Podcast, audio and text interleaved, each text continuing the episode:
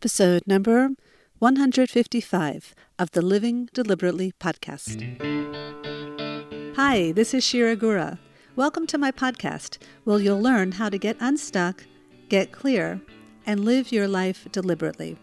If you're new to me, just so that you know who you're signing up to listen to, I'm the creator of the Unstuck Method and the Clear Way, two groundbreaking self help tools that promote your emotional health and well being. I'm the author of the book Getting Unstuck Five Simple Steps to Emotional Well Being, and I'm currently writing my second book, Getting Clear. I teach all about these tools in my workshops, retreats, and coaching programs. I'm married to a wonderful husband named Boaz. I'm the mother of four children. I'm an avid yogini, and I'm passionate about composing music. Thank you so much for choosing to be with me today. And now for today's episode. Hello, my dear listeners, and thank you for joining me today. So, I'm doing a trial today. As you know, we are in the middle of the coronavirus, and everybody in my house is home.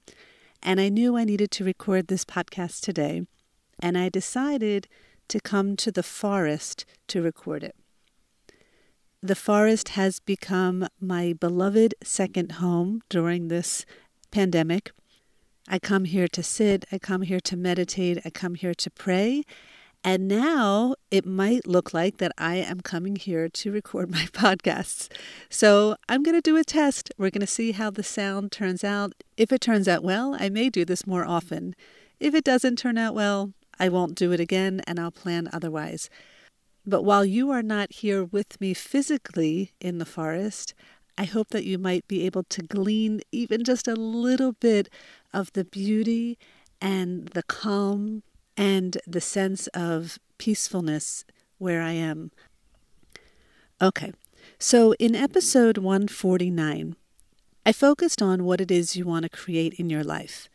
I differentiated between what it is you want to have and what it is you want to create, as there is a big difference between the two. And I spoke from the get go about putting yourself in the driver's seat of your life and choosing ahead of time and empowering yourself to choose consciously what it is you want to create in your life, as this is the only way to live a deliberate life. That being said, I feel like I kind of jumped the gun with that episode, and it dawned on me that in order to make that episode complete, I would need to share something more with you.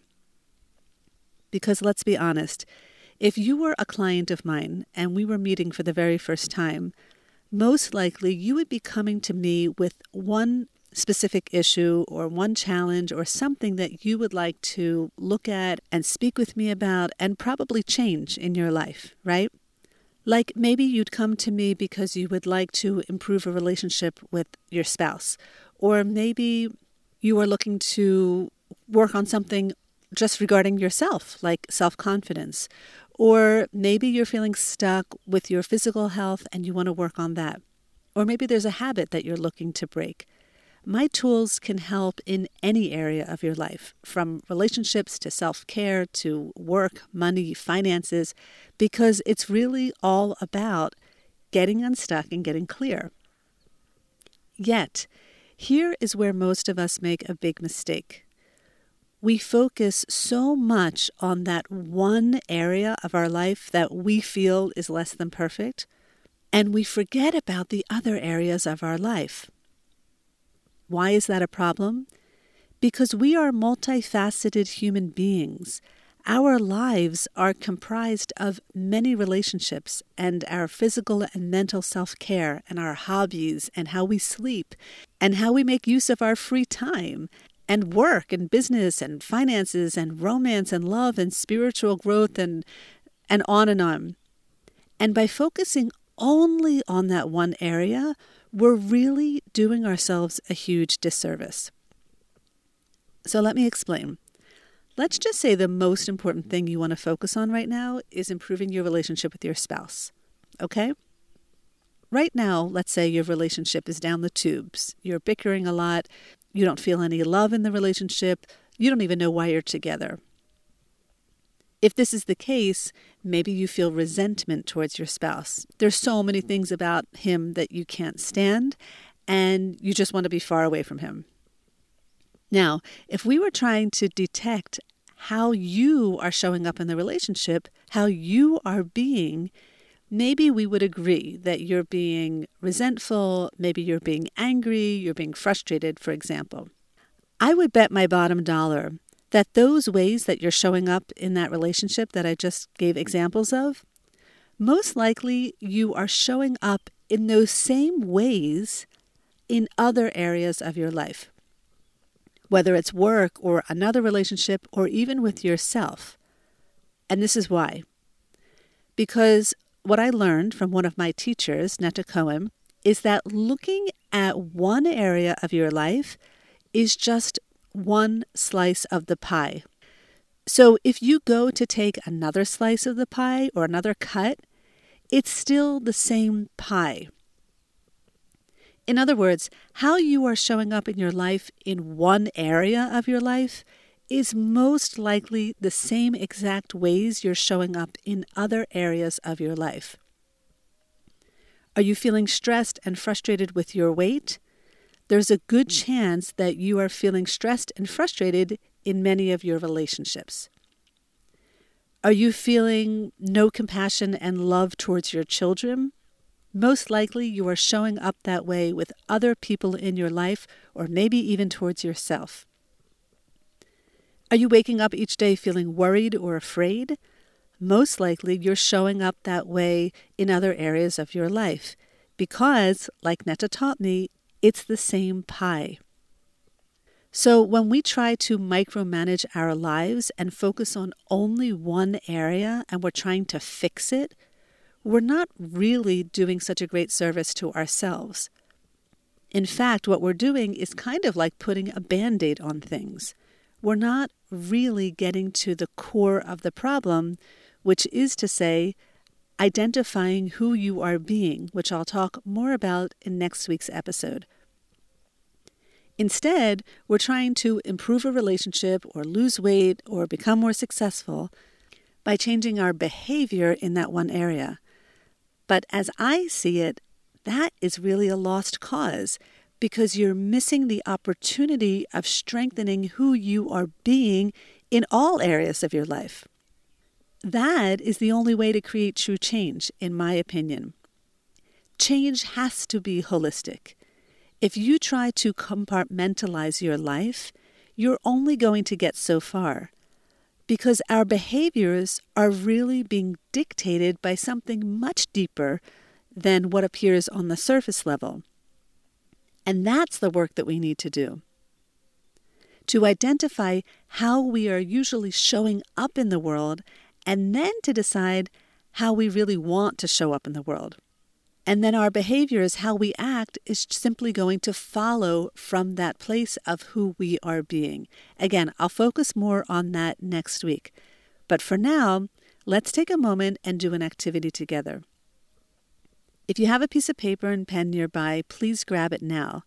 If not, you can jot your answers down on your phone, or if you're listening to this in the car or you're on a walk, maybe you can re listen to this episode later so that you can complete the activity. Ready? Here we go. This is what I call the Living Deliberately Wheel of Life. For each question, I would like you to rate yourself on how happy you are on a scale of 1 to 10. 1 is the lowest, 10 is the best. Now, you can substitute the word happy for how satisfied you are or how fulfilled you are, whatever word resonates with you most. Okay? So, in general, how happy or satisfied or fulfilled are you with your closest relationships. And when I say closest relationships, I'm talking about a spouse, your children, your parents, uh, in laws. Again, one is the lowest, 10 is the best that you could dream of. How would you rate your closest family relationships? Now, of course, if you want, you can break this question down person by person, because of course that number might be different for each person. So you get to choose. Either keep this as a general question or break it down. Either way, write down from 1 to 10 how you would rate your closest family relationships. Number two, how happy or satisfied or fulfilled are you with your extended family relationships and friends? I'm keeping them both in the same category. Number three, how happy, satisfied, or fulfilled are you in your work, your business, your career, including in this money, finances? How happy, satisfied, or fulfilled are you? Number four, I'd like you to rate your physical health. How do you feel about that? Number five, please rate your mental and emotional health and well being. Number six, how happy, satisfied, or fulfilled are you with your free time? How much fun are you having in life? How fulfilled are you with your hobbies? How much rest time do you have? And finally, number seven, how happy, fulfilled, or satisfied are you with your personal and spiritual growth? Asking yourself these questions and answering honestly can really help you take a good and honest look at yourself so that you can decide consciously what it is that you want to create beyond the obvious. By doing this work, it can help you uncover other areas of your life that you forgot about, that you might be less than satisfied with. Are you really living the life you want to live? So, the first and simplest way to look at this wheel is to see if you answered anything lower than an 8 in any of the categories. And if you did, that will be an area that you might want to start focusing on. Another way to look at this wheel is to tally up all of your numbers and divide it by the number of categories. In this case, if you kept everything general, it would be 7. And see what your number is. Again, anything lower than an 8 is a sign that you might want to take a look at that in your life and see where you can start taking responsibility to start creating change. Because, of course, that is the only place that you have control over. You don't have control over other people outside of you, even if you think you do. And even if it's so much easier to blame the other people for how you are feeling, that's not what living deliberately is about. Living deliberately is about being in the driver's seat of your life it's not about looking at others and noticing how they may be acting or what they're saying or how they're treating you and allowing them to decide how you're showing up in your life. Not at all. What my teacher Netta taught me is that you are the creator, director, and producer of your own story. You absolutely can put that power in other people if you want. That's the easy way out. You can give other people power for what your life looks like, but let me tell you, when you do that, you end up being powerless. When you give other people the power to decide what your life looks like, you don't have any power left.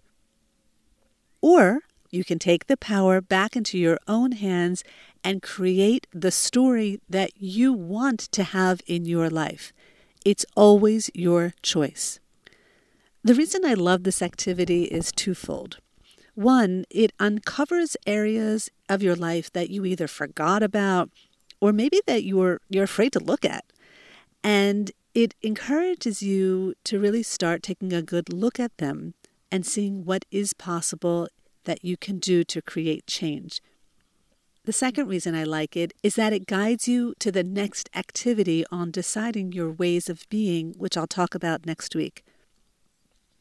So, this activity that we did right now, it is in no way meant to be putting more pressure on yourself or making your life look bad. Like, oh my God, there's so much more I need to do to change myself. How am I going to do this? No, not at all. This activity is really just meant to be a mirror of your life. That's it. And the way to creating change may be simpler than you actually think, or it may be different than what you have previous learned in your life. Again, I'll share more about that next week. If you did this activity, I would love to hear what you came up with. Feel free to comment in the Facebook group or even email me with any revelations that you may have had. Please stay tuned for next week in order to start taking this work to the next level. My friends, we are in extraordinary times right now, and sometimes extraordinary times require extraordinary measures. And as you know, I facilitate a weekly online group for people who are doing this work of living deliberately, and they're looking to be in a community with others who are doing the work right alongside them. I have one group right now that is solid, and I'm not opening that group to anyone else at this time. But what I am interested in doing is opening a second group. I've heard from a couple of you so far showing interest, but I need a minimum of four people in order to start that group. So if you are interested, if you'd like to learn more, please email me, Shira at shiragura.com. Okay, my friends, I'm going to be quiet just for a moment. I would like to offer you an opportunity to take a stop with me as I sit here in the forest. I don't know if you'll be able to hear any of the sounds that I can hear, but if you have the opportunity right now to sit down and close your eyes, even just for a moment, I encourage you to do that with me now.